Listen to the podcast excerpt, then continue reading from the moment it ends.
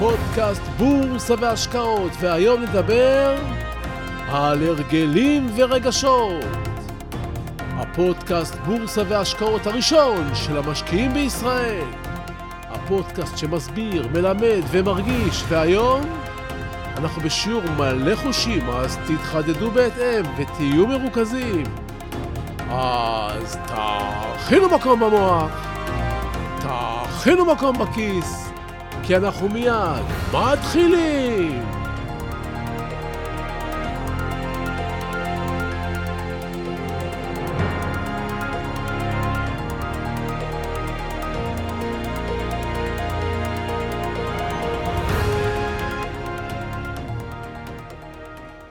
תמיד תמיד תעשו השתדלות לאסוף סביבכם אנשים חכמים ומצליחים. זו דרך חיים אצלי. אנשים איכותיים ירימו אתכם למעלה.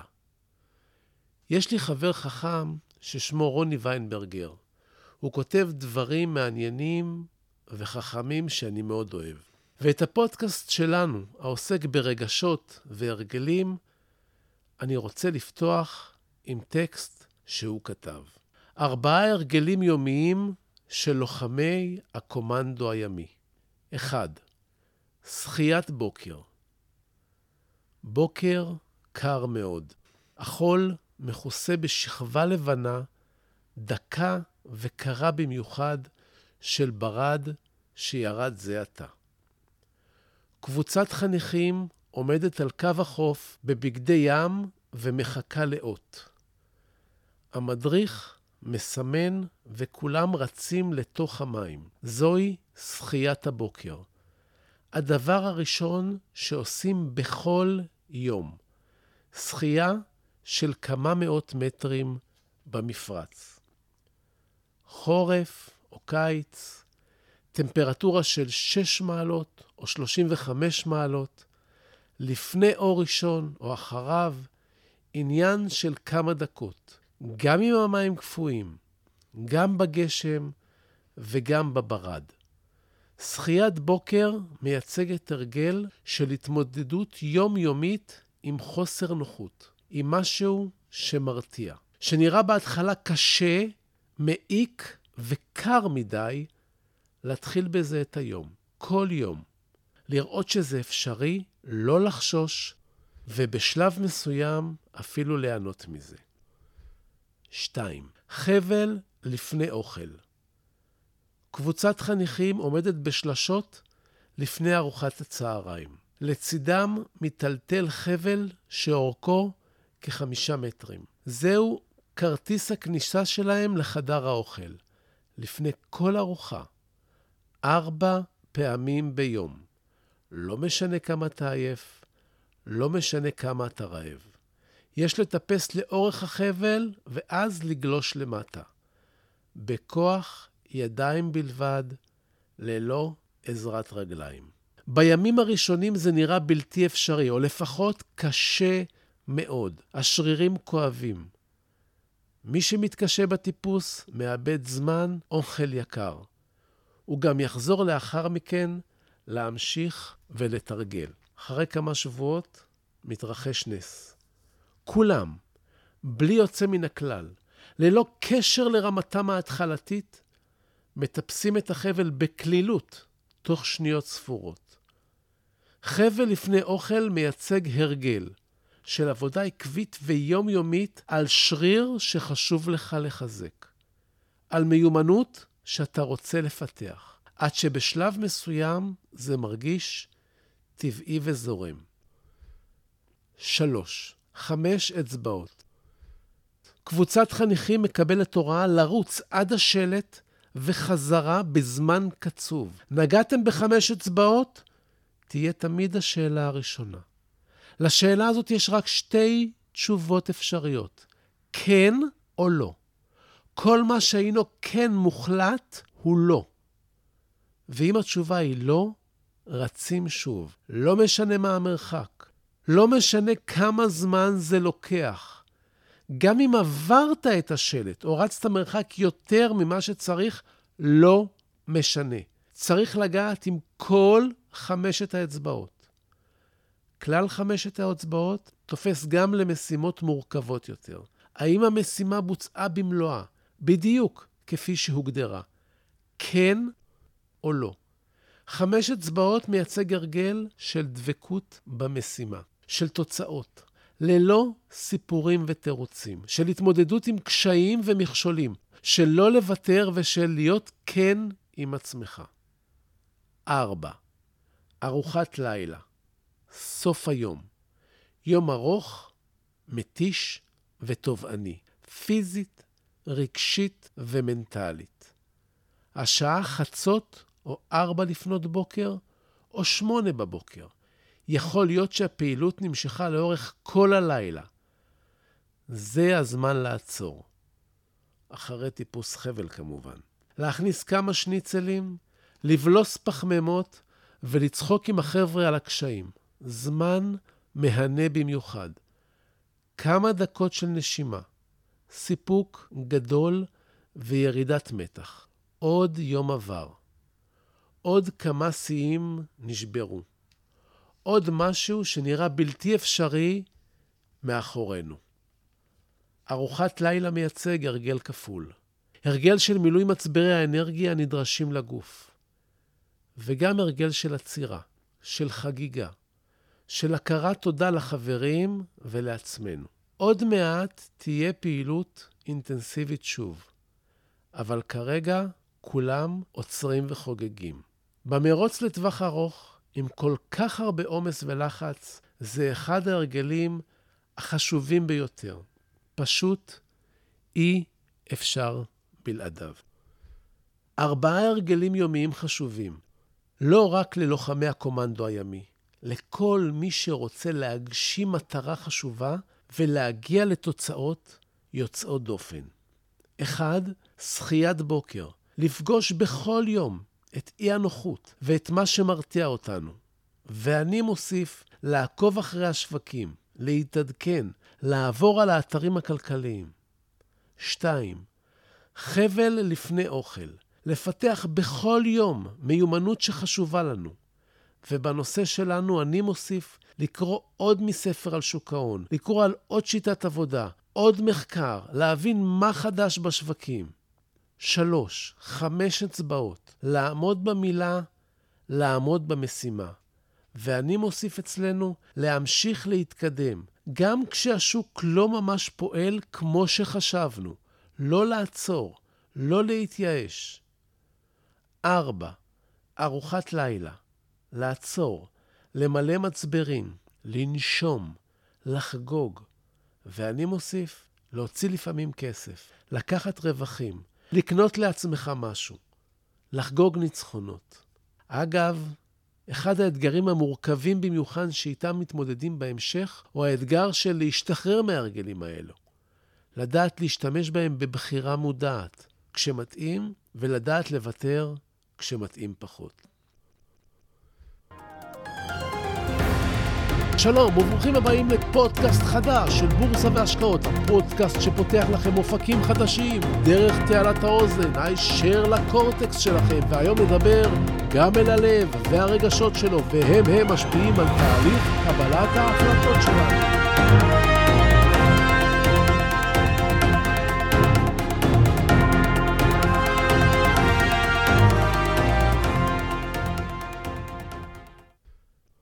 בחלק הראשון דיברתי על הרגלים. ההרגלים שאנחנו בונים לעצמנו ומאמצים, והם הופכים להיות מי שאנחנו גם בהשקעות. הם גורמים לנו לפעול ולציית למנגנון הפנימי שנבנה בתוכנו, כזה שמשחזר הצלחות או משחזר טעויות. כמשקיעים עלינו ללמוד לשמר את ההרגלים הטובים או להיפטר מההרגלים הגרועים. דבר נוסף שמשפיע על הפעולות שלנו כמשקיעים הם הרגשות. ועליהם אני אעיר בשורות הבאות. רוב ההפסדים של המשקיע הממוצע הם כתוצאה מפעילות מוטעית. פעילות הנובעת מחוסר הבנה והיעדר כלים להתמודד עם המכשולים ששוק ההון מציב בהתמודדות עם האופי האנושי. בני המין האנושי חווים את הרגשות שלהם כתוצאה מהמחשבות אותם הם חושבים. משקיע הופך לחרד על ידי כך שהוא נבהל ממניה יורדת, ומחשבותיו מובילות אותו למצב בו הוא מבצע פעולות מסוימות המונעות על ידי הרגש ולא על ידי מחשבה כלכלית טהורה. פעולות אלה מתבררות בדרך כלל כמוטעות. משקיעים שקנו מניות בסכומים גבוהים הופכים לדאגנים לכספם, ודאגה זו הופכת אותם לרגזנים, חסרי מנוחה, חסרי ריכוז, ואפילו איכות השינה שלהם נפגעת. מצד שני, המשקיע הממוצע הופך להיות בעל ביטחון עצמי מופרז. כשהשוק עולה, והוא מנסה להכות את השוק עוד ולהגיע לתשואות עוד יותר גבוהות מכל משקיע, כי הוא מונע על ידי האגו. ברור לחלוטין שמשקיעים כאלה לעולם לא יוכלו לקבל החלטות מבוססות פרמטרים כלכליים בלבד.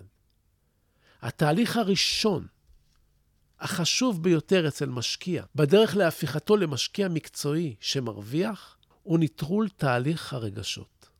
תהליך זה הוא תהליך ארוך ומייגע של אילוף עצמי, משמעת עצמית, כוח רצון, הכרה במגבלות, ראייה מציאותית של תהליכי המסחר והבנה של ההתרחשות בשווקים. על ידי נטרול הרגשות, פעילות על בסיס עובדות ובצורה שכלתנית, ניתן להשיג תוצאות טובות במסחר ולהרוויח כסף. רגשות של תקווה ופחד, למשל, המעורבים בתהליך קבלת ההחלטות, מסבים הפסדים גדולים ומתמשכים, מאחר והחלטות אמוציונליות אינן תואמות את מצב השוק והמניה בדרך כלל. על מנת לנטרל את הרגשות שמפריעים לנו במהלך המסחר, אנחנו חייבים קודם כל לעשות הכרה עם כל רגש ורגש, ולראות כיצד הם מפריעים לנו לסחור בצורה נכונה. הרגש הראשון, תקווה. זוהי אחת מהגורמים העיקריים להפסדים אצל המשקיע הממוצע. בדרך כלל מדובר בקנייה של מניה שהתבססה על איזה טיפ ששמעת מחבר יודע דבר, והמשקיע רץ לקנות כאשר הוא מקווה שהטיפ והחבר לא יאכזבו. גם כאשר המניה יורדת והמשקיע מאבד הרבה מהשקעתו, הוא ממשיך לקוות שהנה הנה הכל מסתדר והכסף חוזר אליו. על מנת להימנע מליפול בפח התקווה, על המשקיע להבין בדיוק מדוע הוא רוכש את המניה, למה הוא מצפה מהשקעתו, ובאיזה פרק זמן התסריט שלו אמור להתממש. הרגש הבא, התלהבות ושאננות. אין הרגשה נהדרת מהרגשה של הצלחה בפעולת מסחר אחת או יותר בשוק המניות. כאשר אתה מרוויח, האדרנלין זורם, אתה בתחושת היי ואומר לעצמך, אני המשקיע כוכב עליון, אני מצליח לנצח את השוק.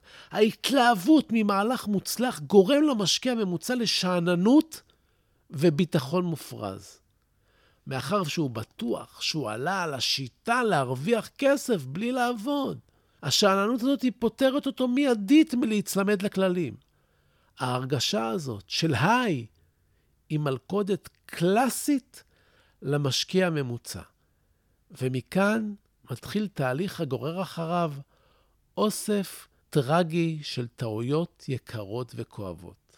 צמד רגשות נוספים שחשוב להתייחס אליהם הם הפחד והדאגה. אחד הגורמים ההופך משקיע ממוצע למשקיע מוצלח הוא ההצלחה בתהליך ההתגברות על הפחד והדאגה. הפחד והדאגה מלווים את המשקיע, והוא חייב לדעת להתמודד איתם, לנצח אותם ולהוציא אותם מחייו כמשקיע. אני לא מתכוון כמובן שתהפכו להיות מתאבדי קמיקזה, כי אם להיות משקיעים שמסוגלים לקבל החלטות נבונות בכל רגע נתון, גם כשהשוק יורד ומתמוטט, ונראה כי סוף העולם הגיע. יש ערבים כאלה, אתם יודעים. משקיע שידע להתגבר על החרדה שאחזה במשקיעים בבורסות בימים שלאחר קריסת התאומים בניו יורק, וקנה מניות מתוך מחשבה שקולה וקרה שמדובר באירוע שלא ישפיע על השוק מעבר למספר שבועות או חודשים, תוגמל בעבור רכישה זו בצורה נאה מאוד. ההצלחה בתהליך ההתגברות על החרדה והפחד תלויה בפוזיציה שלך בשוק. כלומר, בסכום שאתה מושקע ביחס ליכולת הכלכלית שלך, וההבנה מהיכן למעשה מגיעה החרדה. מצב בו תיק ההשקעות שלך מושקע במניות הופך אותך לבעל דאגות יתר, מביא אותך להיות רגזן, לא שקט, סובל מהפרעות ריכוז ומשינה תרופה. והפועל יוצא מזה שאתה לא יכול לקבל החלטות שקולות, ושוב תיגרר למצב של הפסדים. אם תחליט להשקיע 10% או 20% או 30% מההשקעות שלך במניות, אתה יודע שגם במקרה של קטסטרופה בשוק, ההפסד שלך מוגבל. דבר שלא יפגע למעשה פגיעה אנושית בתיק ההשקעות שלך, באורח החיים שלך. בנוסף לאלה, אם ההשקעה שלך תהיה בחברות גדולות ויציבות שבדקת, ואתה יודע מדוע קנית אותן, סביר שהם לא ירדו כמו מניות קטנות, קופצניות ומסוכנות. לכן הסיכון שנטלת עוד יותר קטן, והשקט הנפשי שלך גדל. אגב, פחד, אמר אריסטו, הוא כאב הנגרם מתוך ציפייה לרע. הרגע שבא הוא אהבה. משקיעים רבים איבדו כסף בגלל אהבה למניות מסוימות. ראיתי לא מש... מעט משקיעים שהתאהבו במניה, בעקבות רווחים שהיו להם בעבר. משקיעים כאלה לא השכילו להבין לעתים כי התנאים השתנו, והחברה שהניבה רווחים בעבר מתקשה לשחזר אותם. קחו את טבע לדוגמה. הסיבות יכולות להיות רבות, החל מהחלפת הנעלה, כניסת מתחרה רציני לתחום או שינוי תקופה. אם מניה של חברה מסוימת הניבה לכם רווחים נעים, אבל היא הפסיקה, אין צורך, ואולי אפילו מסוכן, לשמור לה אמונים. כדי להימנע מטעות כזאת, אתה צריך לבדוק את החברה שאתה מושקע בה מדי רבעון. לבדוק את הדוחות, להיות עם יד על הדופק, עם כל שינוי של תוצאות עסקיות. אם זה לא עומד בציפיות, אם העתיד נראה לא טוב, תפסיק את האהבה. שנאה. בדיוק כמו שיש משקיעים שמסוגלים להתאהב במניה, יש מניה, משקיעים ששונאים מניה מסוימת. הנטייה לשנוא מניה היא בגין הפסדים שהסב על המשקיע בעבר. משקיע נותר טינה למניה והוא לא מוכן להשקיע בחברה גם אם היא עלתה על דרך המלך והופכת להיות כלכלית. אתה חייב להבין, בשוק ההון אין מקום לאהבה, אין מקום לשנאה, רק לעובדות. יש לבדוק כל מקרה לגופו, בלי להתייחס להשקעה כושלת בעבר. אלא אם כן, מדובר בתרמית של ההנהלה, של החברה המכהנת כרגע. השוק לא סולח על תרמיות.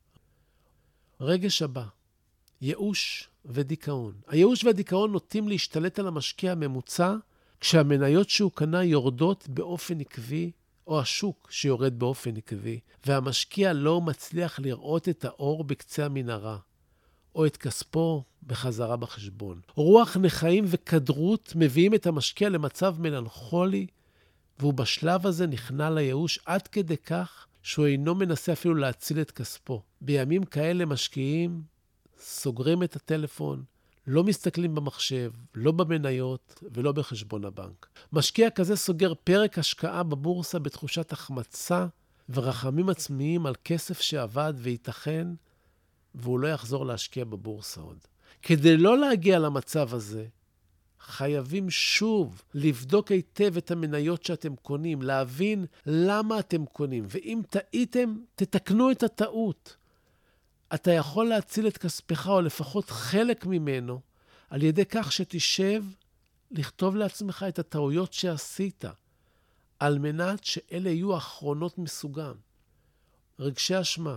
רגשי אשם מלווים את המשקיע גם כשהשוק עולה וגם כשהשוק יורד. כאשר השוק יורד, עשוי המשקיע הממוצע להרגיש רגשות אשם מאחר ולא מימש את רווחיו, ועכשיו אלה הם מצטמצמים או נמחקים לחלוטין. כשהשוק עולה, ירגיש המשקיע רגש אשם הפוך. כלומר, הוא ירגיש אשם שלא השקיע יותר, למה לא קניתי עוד? כשהשוק היה נמוך. כאשר המשקיע הופך למקצוען, הוא לומד לנטרל רגשות, והוא יודע לפעול לפי התוכנית שטבע מראש בהתאם לסכום שהקציב. ולא משנה את הרכב התיק כל שבוע בגלל עליות או ירידות. הכחשה. מוזר, אבל משקיעים לא מספרים לעצמם את האמת. הם פשוט מכחישים אותה. הם משכנעים את עצמם שלא הם שעשו טעות, אלא השוק טעה.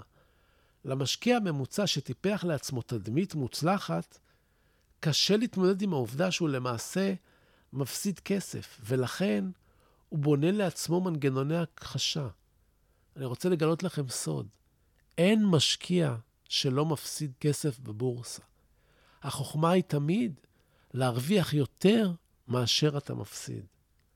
מעשן כבד שלא יכול להיגמל מספר לכולם שהוא יכול להפסיק מתי שהוא רוצה, אבל הוא לא רוצה כי הוא נהנה מהסיגריה. גם המשקיע שנמצא בתהליך הכחשה עושה את אותו דבר. קשה לו להודות בטעויות שהוא עושה, והתהליך נעצר למעשה כשהכסף נגמר. משקיע מקצוען מודע להפסדיו ומודה בהפסדיו. לכל משקיע יש הפסדים. הם פשוט חלק מהמסחר. משקיע חכם, מקצועי, עוצר את הטעות מאחר והוא מודה בה ולא מתכחש אליה. המחשבות שאנחנו חושבים מביאות בעקבותיהן את הרגשות שהזכרתי. הם למעשה דיאלוג פנימי שאין לך שליטה עליו מאחר ואתה לא מודע לו. עד עכשיו. המחשבות הללו מופיעות אצל המשקיע הממוצע בצורה ספונטנית, והוא מקבל אותן כמובן מאליו. שימו לב, ההשפעות הפסיכולוגיות האלה משפיעות על המשקיע הממוצע לטווח ארוך ועל השוק לטווח הקצר. אני מציע לכם להקשיב שוב לפודקאסט הזה בהזדמנות קרובה, לשבת עם דף ועם עט ולרשום את כל הרגשות שאתם מזדהים איתם, ומה כדאי לתקן. מעניין, לא? ועכשיו, נקודת הטיפים שלנו.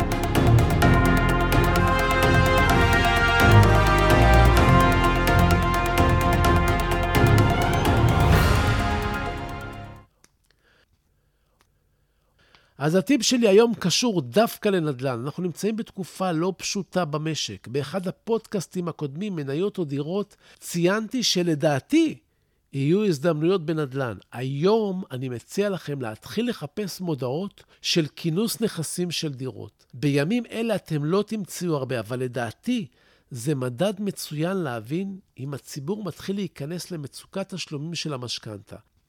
בעוד כמה חודשים זאת תהיה אינדיקציה טובה, כי מדובר בתהליכים איטיים. שימו עין, מי יודע מה תמצאו. יכול להיות שאנחנו בעתיד הקרוב נתחיל לראות בנקים שמבקשים כסף ממשקיעים, מלווים שלא יכולים לשלם את הדירות שהם קנו, ואז יצטרכו למכור אותם, ואנחנו נראה מה קורה. כי כשימכרו הרבה דירות בכינוס נכסים, זה אומר שהשוק יורד וההזדמנויות יתחילו להופיע. ובסיום, אני שב ומציין כי אין במה שאני אומר המלצה מקצועית או ייעוץ מקצועי. את אלה תמיד כדאי לקבל מיועץ מוסמך עם רישיון. לי אין, אני רק משתף אתכם במה שאני חושב. המניות שאני מדבר עליהן כאן, תמיד תיקחו בחשבון שאני אולי פועל בהן. לפעמים אני קונה, לפעמים אני מוכר, אני אף פעם לא רוצה שתקנו מניות או תמכרו מניות ערך בגללי. אני רוצה שתלמדו בעצם מה לעשות. אז אה, זהו לנו להיום. זהו, למדנו היום משהו, לא? תודה על התגובות החמות, תודה על השיתופים, תמשיכו, תפיצו, וככה נגדל ביחד. ועד הפגישה הבאה שלנו, אתם מוזמנים לשמור אותי על קשר, לבקר באתר האינטרנט שלי, www.סודות.co.il, לשלוח לי מייל, לכתוב לי את דעתכם, לשאול שאלות, צביקה, שטרודל, סודות.co.il, לשלוח לי הודעה פרטית בפייסבוק, אני נמצא שם תחת השם צביקה ברגמן בעברית. פשוט. לעקוב אחריי באינסטגרם, יש שם סודות מהממים, סודות, קו תחתון, בורסה, באנגלית. תגיבו, תשאלו, תעלו נושאים, אני אחזור לכל אחד ואחת מכם. אני מבקש, סמנו שאהבתם, תשלחו את הפודקאסט לעוד כמה חברים. כן, אני רוצה עוד מאזינים. לא תעשו את זה בשבילי, תפיצו. תודה רבה שהאזנתם לי. אל תשכחו להירשם לקבלת עדכונים באפליקציה שאתם מאזינים דרכה. ככה בכל פעם שיעלה פרק, תקבלו הודעה. בשורות טובות, הלוואי שתתעשרו בהקדם, שתהיה לכם שנה מתוקה וטובה. אני הייתי צביקה ברגמן, ואנחנו ניפגש בקרוב.